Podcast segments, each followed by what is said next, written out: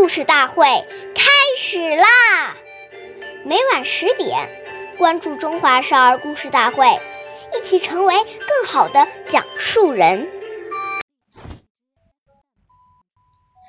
岁月易流逝，故事永流传。大家好，我是中华少儿故事大会讲述人杜青叶。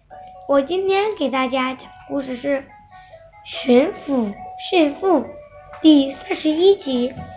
清朝时，有个巡抚叫朱高安，为官清正廉洁，生活简朴。一天，朱高安在街上走，发现一个妇人浓妆艳抹，旁边的人告诉他，这是一个。菜贩的妻子每天只知道穿衣打扮，却不打理家务。朱高安听说了，就让这个妇人跟随自己来到府衙里看一看。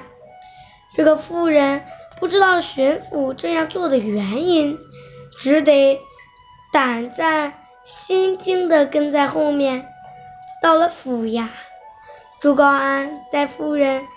来到厨房，只见几个女子在烧水做饭。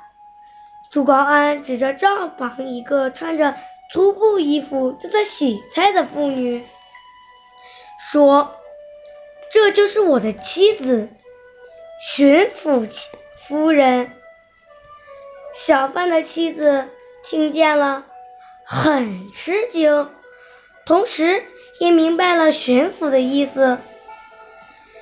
羞愧的说不出话来。从那以后，小贩的妻子脱去了华丽的衣服，卸下了头上的钗环，穿上朴素的衣服，每天帮丈夫卖菜、做饭、打理家务。